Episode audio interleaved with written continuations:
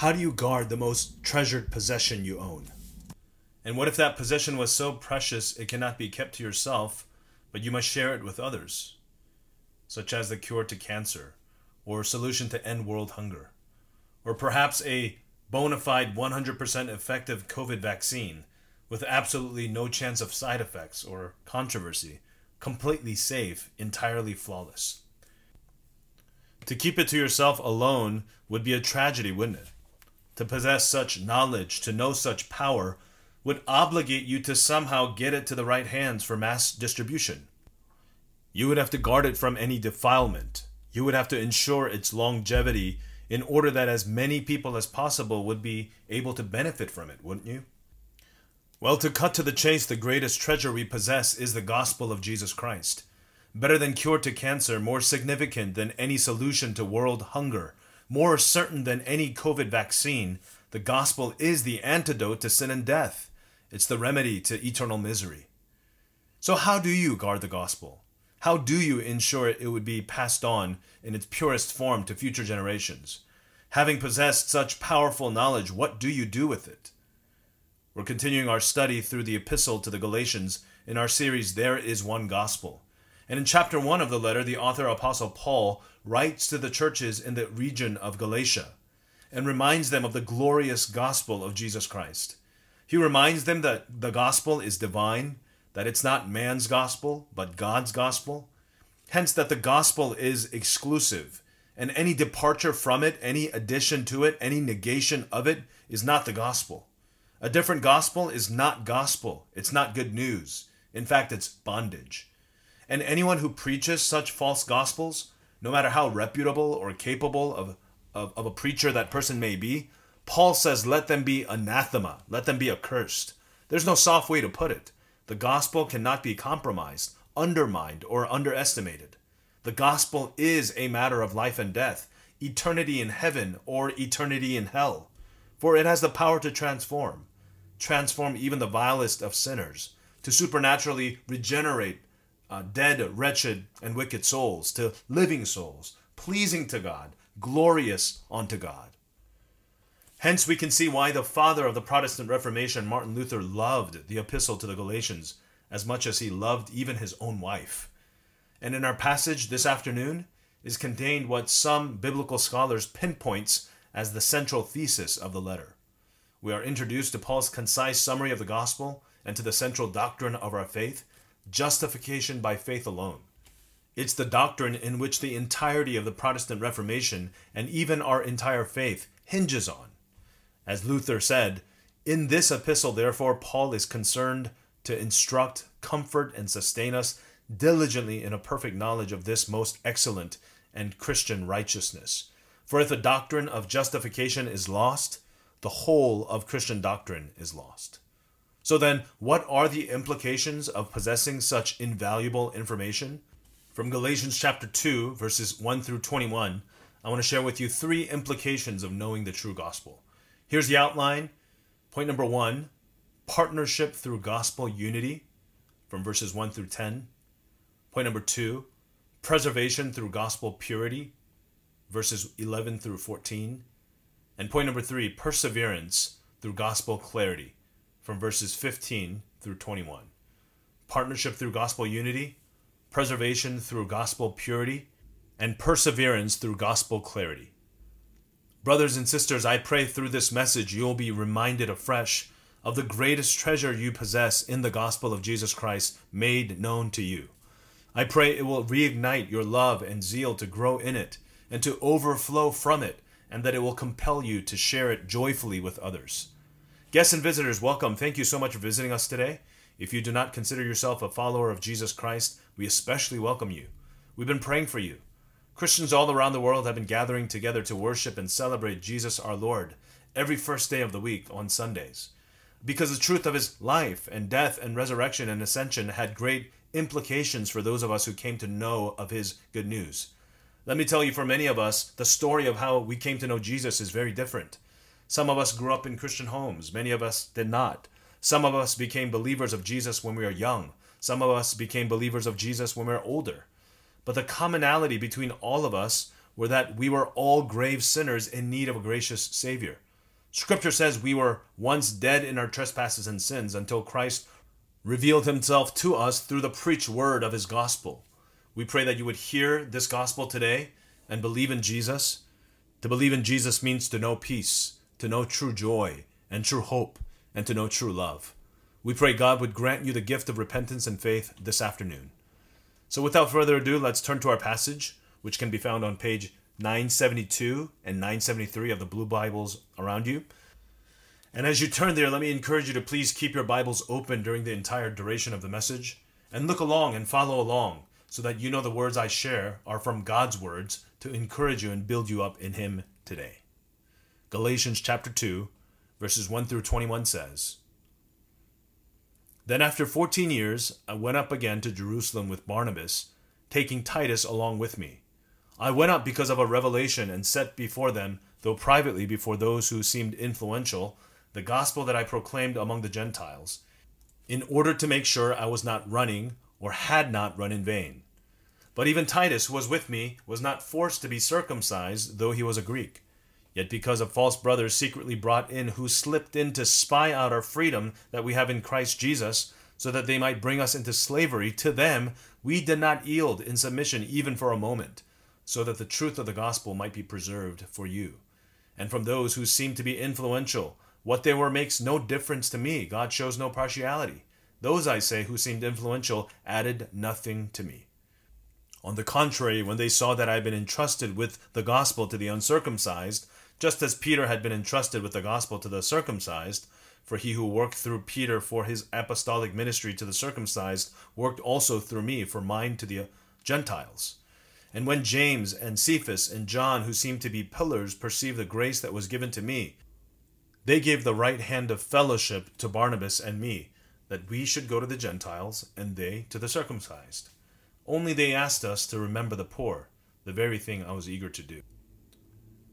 But when Cephas came to Antioch, I opposed him to his face, because he stood condemned. For before certain men came from James, he was eating with the Gentiles but when they came, he drew back and separated himself, fearing the circumcision party. And the rest of the Jews acted hypocritically along with him, so that even Barnabas was led astray by their hypocrisy. But when I saw that their conduct was not in step with the truth of the gospel, I said to Cephas before them all, If you, though a Jew, live like a Gentile and not like a Jew, how can you force the Gentiles to live like Jews? We ourselves are Jews by birth and not Gentile sinners. Yet we know that a person is not justified by the works of the law, but through faith in Jesus Christ. So we also have believed in Christ Jesus in order to be justified by faith in Christ and not by the works of the law, because by the works of the law no one will be justified. But if in our endeavor to be justified in Christ we too are found to be sinners, is Christ then a servant of sin? Certainly not. For if I rebuild what I tore down, I prove myself to be a transgressor. For through the law I died to the law, so that I might live to God. I have been crucified with Christ. It is no longer I who live, but Christ who lives in me. And the life I now live in the flesh, I live by faith in the Son of God, who loved me and gave himself for me. I do not nullify the grace of God, for if righteousness were through the law, then Christ died for no purpose. What are the implications of knowing the true gospel? Point number one partnership through gospel unity from verses 1 through 10. Look with me again to verse 1. It says, Then after fourteen years, I went up again to Jerusalem with Barnabas, taking Titus along with me. This verse is linked to verse 18 and verse 21, which also starts with the word then. As Paul chronicles his relationship with the apostles in Jerusalem and the churches in Judea, we are told 14 years have passed since Paul's last visit to Jerusalem when Paul visited Peter and James for 15 days in verse 18. Paul continued to underscore the independence of his apostleship and his gospel, that he did not need the endorsement of the apostles in order to preach the gospel of grace to the Gentiles. So then, what was the occasion in which Paul, along with Barnabas and Titus, visits Jerusalem? We're told in verse 2, look at verse 2, I went up because of a revelation and set before them, though privately before those who seemed influential, the gospel that I proclaimed among the Gentiles, in order to make sure I was not running or had not run in vain. Now, before we get into the details of this visit, it may be helpful for you to know the book of Acts uh, mentions at least four visits Paul made to Jerusalem. Let me just tell you briefly uh, the four visits. The first visit occurs not long after his conversion, recorded in Acts 9, verses 26 through 30. It was on this visit Paul gets acquainted with Peter and James, according to Galatians chapter 1, verses 18 through 19, three years after his conversion. Paul's second visit was to take a gift to the poor who had suffered during a severe famine, recorded in Acts 11, 27 through 30.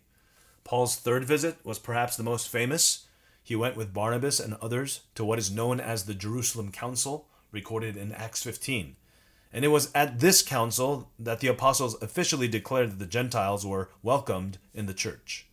Paul's fourth visit to visit Jerusalem was his last, uh, when he is arrested and sent to Rome, recorded in Acts 21 through 28.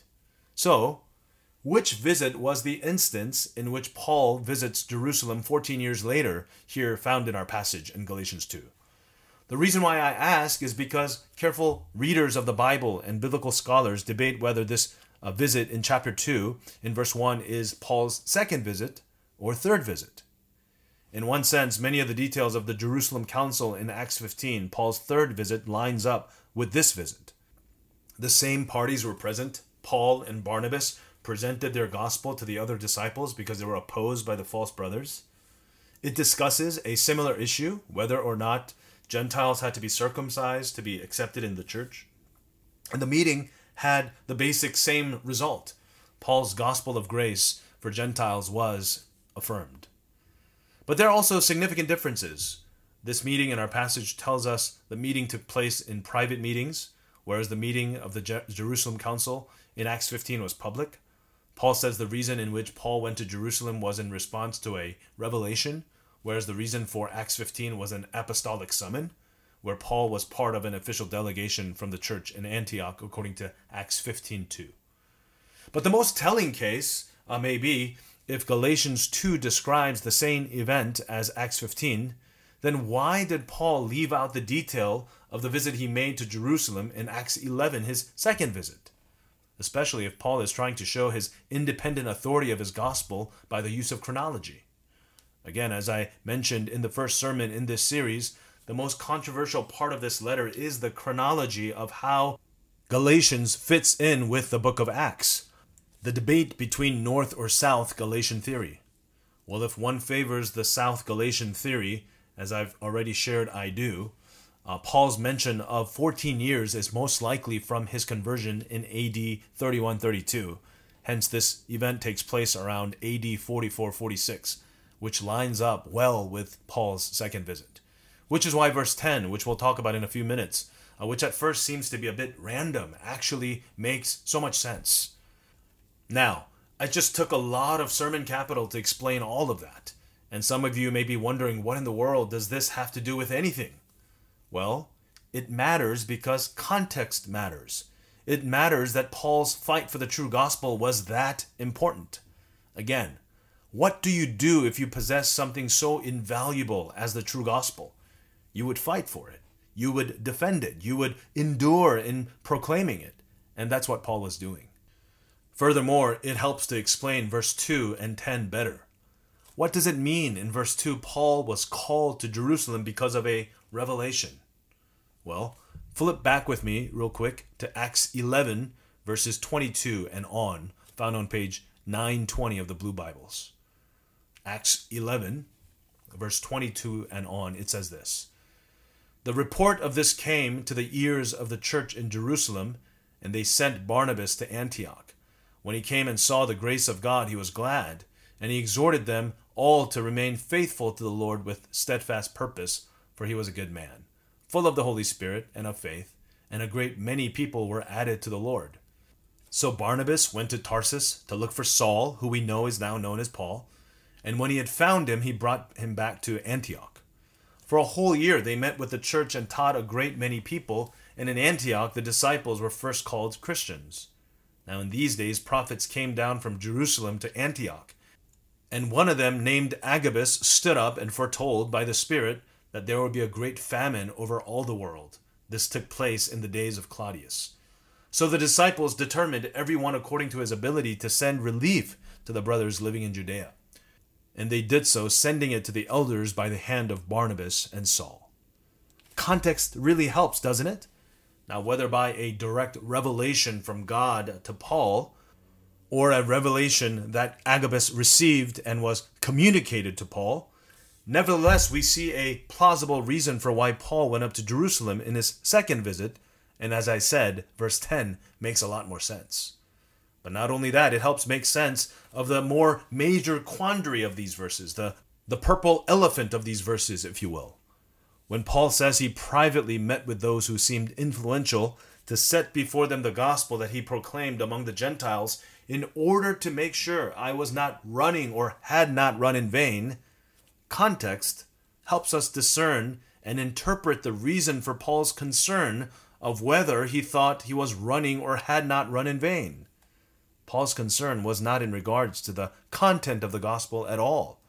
After being overly zealous about his gospel, which Paul claimed was from God and not man, after boldly flexing that he received this gospel directly from the risen Lord himself, after preaching it for 14 years, independent of man's influences, was Paul doubtful or retreating from the confidence or the legitimacy of the gospel of grace? Here in these verses, when Paul says he was concerned whether he is running or had not run in vain? No way, absolutely not. Paul was concerned about practical ramifications. Paul was concerned about division within church leadership regarding partnership in the gospel.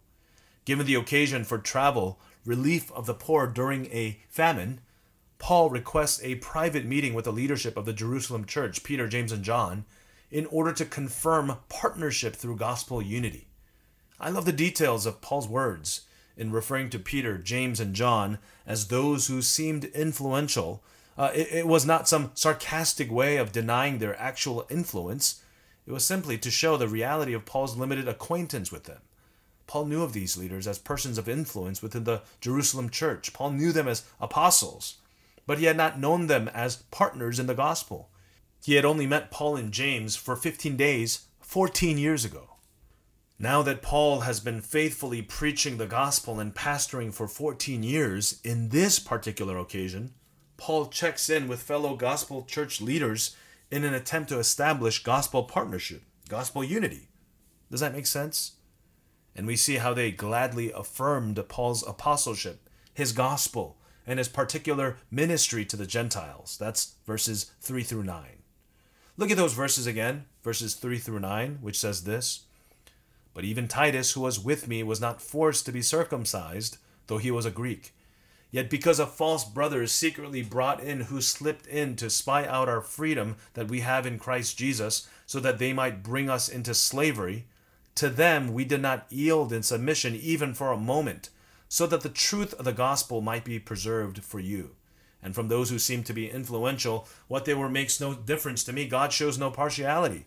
Those, I say, who seem influential added nothing to me. On the contrary, when they saw that I had been entrusted with the gospel to the uncircumcised, just as Peter had been entrusted with the gospel to the circumcised, for he who worked through Peter for his apostolic ministry to the circumcised worked also through me for mine to the Gentiles. And when James and Cephas and John, who seemed to be pillars, perceived the grace that was given to me, they gave the right hand of fellowship to Barnabas and me that we should go to the Gentiles and they to the circumcised? Well, brothers and sisters, three things are clear from these verses. Number one, those who add to the gospel are not brothers, they are false teachers, false Christians. Secondly, those who are entrusted with the gospel are partners in ministry. And third, the gospel is sufficient for all. Uh, those three points will serve as brief subpoints, which I'll address briefly. Uh, we've already addressed the big issue in the churches of Galatia, and because of Paul's ministry to the Gentiles, uh, Judaizers who call themselves believers and followers of Christ were forcing their cultural traditions upon Gentile converts, namely circumcision and their purity laws. Paul had said in previous passages, previous verses, those who turned to a different gospel were actually attempting to reverse the gospel and undo what Christ has done by his death and resurrection.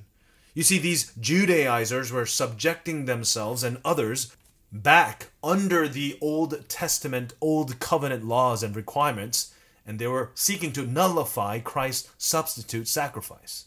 What's clear here in these verses as Paul names them directly, exactly, these are not partners in ministry, they are enemies. They are not our brothers and sisters in Christ, they are false brothers secretly brought in who slipped in to spy out our freedom that we have in Christ so that they might bring us into slavery. They are spies, they are enslavers of the worst kind, they are not Christians. We cannot partner with them in the gospel. Brothers and sisters, how does Paul's consistent and strong language in describing those who add to the gospel challenge us in our relationship and dealings with those who claim to be Christians yet preach an entirely different gospel, which is actually no gospel at all. Those who force cultural norms in addition to the gospel. Those who subtly inject their societal worldviews in addition to the gospel. Those who wave flags of cultural virtues in addition to the gospel. Be whatever it may be, those who claim knowingly or ignorantly that there is a special level of Christianity in which only certain Christians can obtain by greater faith, greater spiritual power, greater holiness, greater submission to the law, greater works, greater zeal. To them, Paul says, anathema. There is one gospel, one Lord, one faith, one baptism, one God and Father of all, who is over all and through all and in all. Brothers and sisters, be weary of those religions who require uniformity and conformity. Unity and uniformity are entirely different things.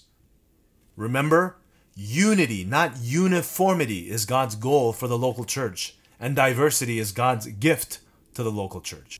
So we pray for and we are intentional about the diversity of people from every ethnicity, every age, every socioeconomic class but we are unified under the one true gospel of Jesus Christ.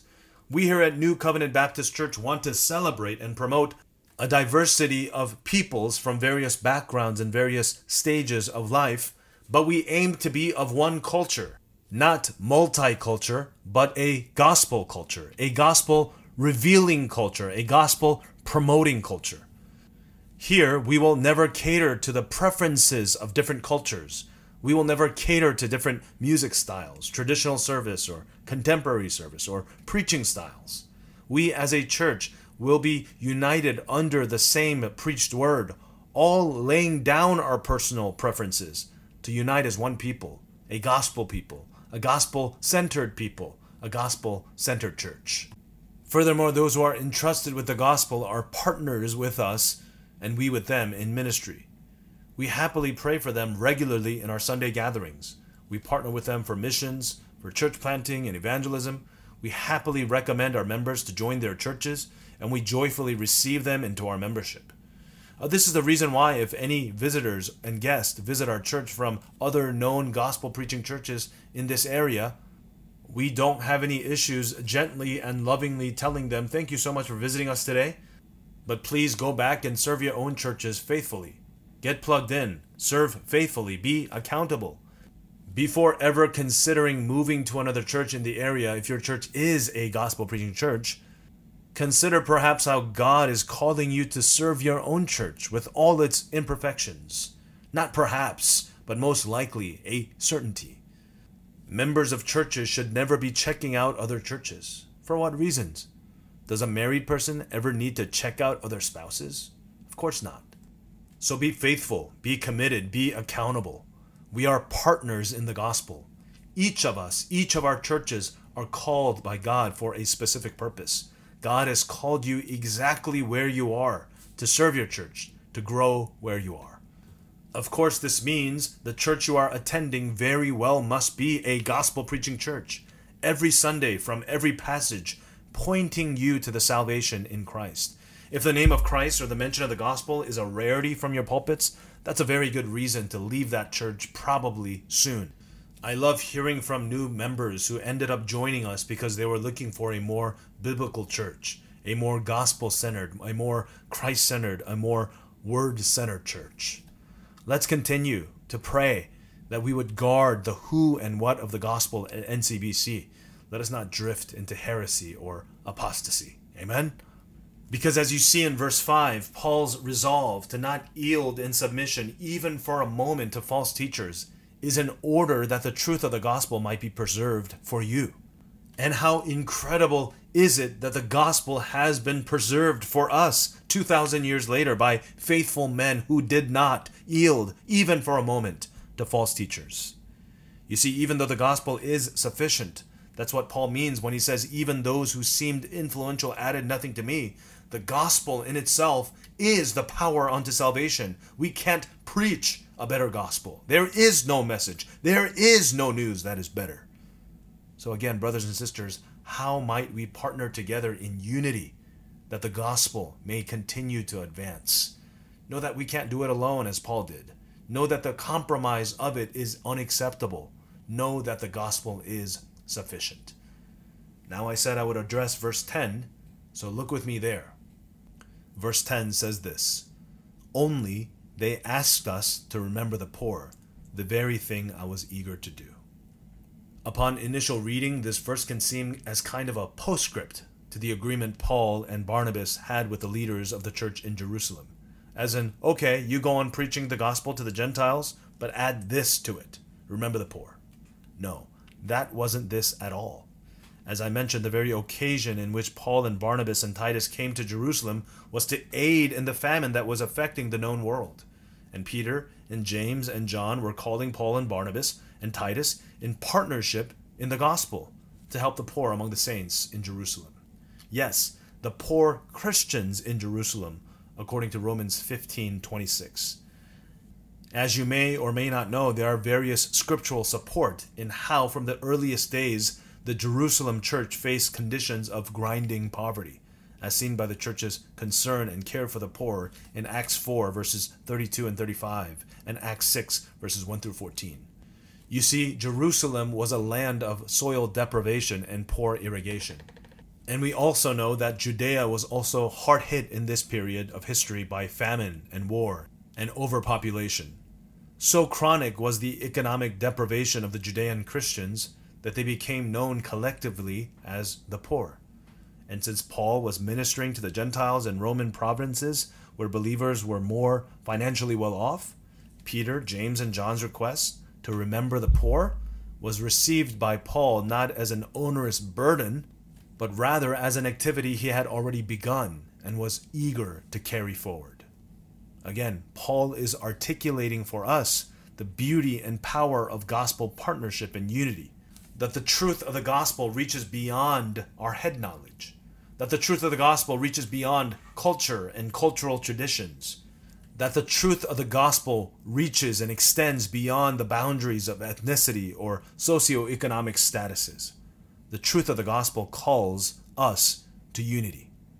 As one commentator says, in a moment of crisis, Paul found it necessary to stand adamantly, stubbornly, uncompromisingly against the heretical doctrine and illicit demands of false brothers. It would have been easy for Paul to compromise on this issue in order to save face and win some friends in Jerusalem.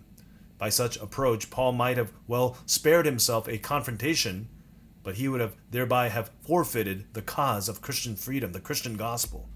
At the same time, Paul greatly valued the unity of the church and sought to strengthen it in every way possible. Again, how do you guard the gospel? Partnership through gospel unity. Moving on to point number two what are the implications of knowing the true gospel? Point number two preservation through gospel unity from verses 11 through 16. Look with me to those verses. But when Cephas came to Antioch, I opposed him to his face because he stood condemned. For before certain men came from James, he was eating with the Gentiles. But when they came, he drew back and separated himself, fearing the circumcision party. And the rest of the Jews acted hypocritically along with him, so that even Barnabas was led astray by their hypocrisy. But when I saw that their conduct was not in step with the truth of the gospel, I said to Cephas before them all, If you, though a Jew, live like a Gentile and not like a Jew, how can you force the Gentiles to live like the Jews? We see that between verse 10 and verse 11, some time has passed since Paul's second visit to Jerusalem And Peter, or Cephas, same name used interchangeably, visits Antioch where Paul was. And we read of a situation where Peter clearly acts sinfully as a hypocrite. Now, in the ancient world, what a hypocrite meant was that a person was an actor, someone who would put on a mask and play a part or act in a performance. Hence, the word connotes the concealing of one's true character, thoughts, or feelings under a guise, implying something quite different. So, when you act hypocritically, you mask your true convictions and play a part that's not really yours. In the instance of Peter, even though he was a believer, his hypocrisy was that he was playing the part of a non believer. That's why Paul says in verse 11 Peter stood condemned. Peter was guilty, Peter was in sin. This is what Peter was doing by his actions. He had affirmed Paul's gospel to the Gentiles previously. He himself had received a glorious vision from the Lord in Acts 11 that there is no distinction between Jews and Gentiles, that there is no uh, food that is clean or unclean by Jesus' revealed revelation. Since then, Peter had no issues with eating with the Gentiles, which was considered by the Jews as unclean. But we are told, when the Judaizers came from James or the church in Jerusalem, Peter acted hypocritically. And what's sad is, as a leader of the church, as an apostle, Peter's hypocrisy led others to act in such a way along with him. That's verse 13. This was no small matter in the eyes of Paul. And we are told very clearly why Paul was in grievous sin. The cause for Peter's hypocrisy was fear, fearing the circumcision party at the end of verse 12. In other words, Peter was aiming to please man, and as Paul had said in Galatians 1:10, those who seek to please man cannot be servants of God. Hence, Peter rightly stood condemned. Wow, these verses teach us so many important lessons regarding how we need to guard the gospel, doesn't it? How we need to preserve the purity of the gospel. And listen, sometimes we need to protect it from entrusted men. Isn't it so shocking, or maybe not so shocking given such days? Even the Apostle Peter had to be confronted for his hypocrisy, for his fear of man, for his grave sin, for leading fellow Christians in it. How does this challenge every single one of us that none of us are exempt from error? That no one, even the most influential, godly, wise Christian man or woman, is ever exempt from rebuke and correction? Notice how Paul says he opposed Peter to his face publicly. This is not Paul being rude. This is not Paul being insensitive. Such public sin simply requires public confrontation. Here, Paul recalls for us an example of even an apostle of Christ being under church discipline, a brother in serious, verifiable sin brought before the church. Brothers and sisters, here's precedence that should any pastor or church leader ever stray from the true gospel, ever veers toward a false gospel, they ought to be publicly, deliberately confronted. This is the reason why, as a pastor of this church, I have said a multiple times should any pastor or leader ever fall to such heresy, it is your job as members of this church to call us out and fire us if we continue in such public sin. Can you imagine how awkward and uncomfortable that must have been for Paul to call out a fellow apostle to repentance? Brothers and sisters, I am almost positive Paul did not do so out of hate or harshness or because Paul had such a confrontational personality or even a moment of rage. Paul did so out of his love for a fellow brother in Christ, a partner in the gospel. That's why these verses first establish that Peter and Paul were united in the gospel at one point. It is Paul who would later write Preach the word, be ready in season and out of season reprove, rebuke, and exhort with complete patience and teaching. For the time is coming when people will not endure sound teachings, but have itching ears they will accumulate for themselves teachers to suit their own passions, and will turn away from listening to the truth and wander off into myths. As for you, always be sober minded, endure suffering, do the work of an evangelist, fulfill your ministry. Brothers and sisters, do you have the courage to reprove, rebuke, exhort with complete patience and teaching? Do you have the humility to receive such reproof, rebuke, and exhortation, knowing that even the best of us are susceptible to error and sin? Do you seek godly counsel, or do you dismiss it when you hear something you don't want to hear? Or perhaps you think you don't need counsel or rebuke. You continue to keep the path of resistance and just see where your heart will end up. See if anyone will continue to offer loving correction to you when you become as one who is always resistant to wise biblical counsel. You will stand condemned. Now, it's most probable that Peter humbly took Peter's correction and repented. That's why Peter would go on in writing in 1 Peter 2:21, "For you have been called for this purpose, since Christ also suffered for you, leaving you an example for you to follow in his steps." And Peter himself would follow in Christ's steps, even to be martyred as history tells us, upside down on the cross as he dared not even to be crucified in the same manner as his Lord Christ Jesus. In order to guard what is most precious to us, namely the gospel, we must preserve the purity of the gospel. We must lovingly confront and rebuke and reprove and teach with patience. As Martin Luther again says, a Christian is not someone who has no sin or feels no sin he is someone to whom, because of his faith in Christ, God does not impute his sin. Which leads us to our final point, which I will just touch on and continue next time because these verses are so beautiful and rich, I cannot simply gloss over them. In order to guard the gospel, what is the final implication of the true gospel? Final point perseverance through gospel clarity from verses 17 through 21. I hope you're catching the main point of Galatians as Paul helps us to drill it in in our hearts and our minds. There is one gospel, and there is no other. As Martin Luther again says, we can stand the loss of our possessions, our name, our life, and everything else, but we will not let ourselves be deprived of the gospel, our faith, and Jesus Christ, and that is that.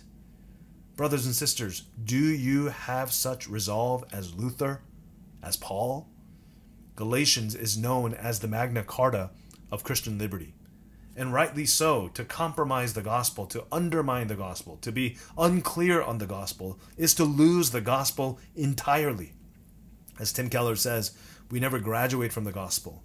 As Christians, the gospel is not merely the ABCs of Christianity, but the A through Zs. It is for us power and life and perseverance beginning to end. Hence, necessitating clarity and fidelity to it for our perseverance. And that's what Paul does for us in verses 15 through 21. For the sake of time, I'm going to just read verses 15 and 16 because it summarizes so concisely and clearly the gospel of Jesus Christ and the heart of the core doctrine of our faith, justification by faith alone. Again, for the sake of time, I will simply read it, share the gospel from it, and we'll return to exposit it in the following weeks whenever I preach next. Verses 15 and 16 says this We ourselves are Jews by birth and not Gentile sinners. Yet we know that a person is not justified by the works of the law, but through faith in Jesus Christ. So we also have believed in Christ Jesus in order to be justified by faith in Christ and not by the works of the law, because by works of the law no one will be justified. Brothers and sisters, this is the gospel of Jesus Christ. It's the best news you will ever hear. Although we ourselves are not Jews by birth, almost all of us, I assume, but are Gentile sinners, yet we know that a person is not justified by the works of the law, but through faith in Jesus Christ. And so we also have believed in Christ Jesus, in his sinless life, in his substitute death on the cross, in his bodily resurrection from death in order to be justified by faith alone in Christ alone, and not by the works of the law. Because by works of the law, no one will be justified. We are saved by grace alone, through faith alone, in Christ alone. Guests and visitors, if there is anyone here who does not know Jesus, who offers you this invitation to receive the free gift of salvation by grace, I urge you today to repent of your sins this moment.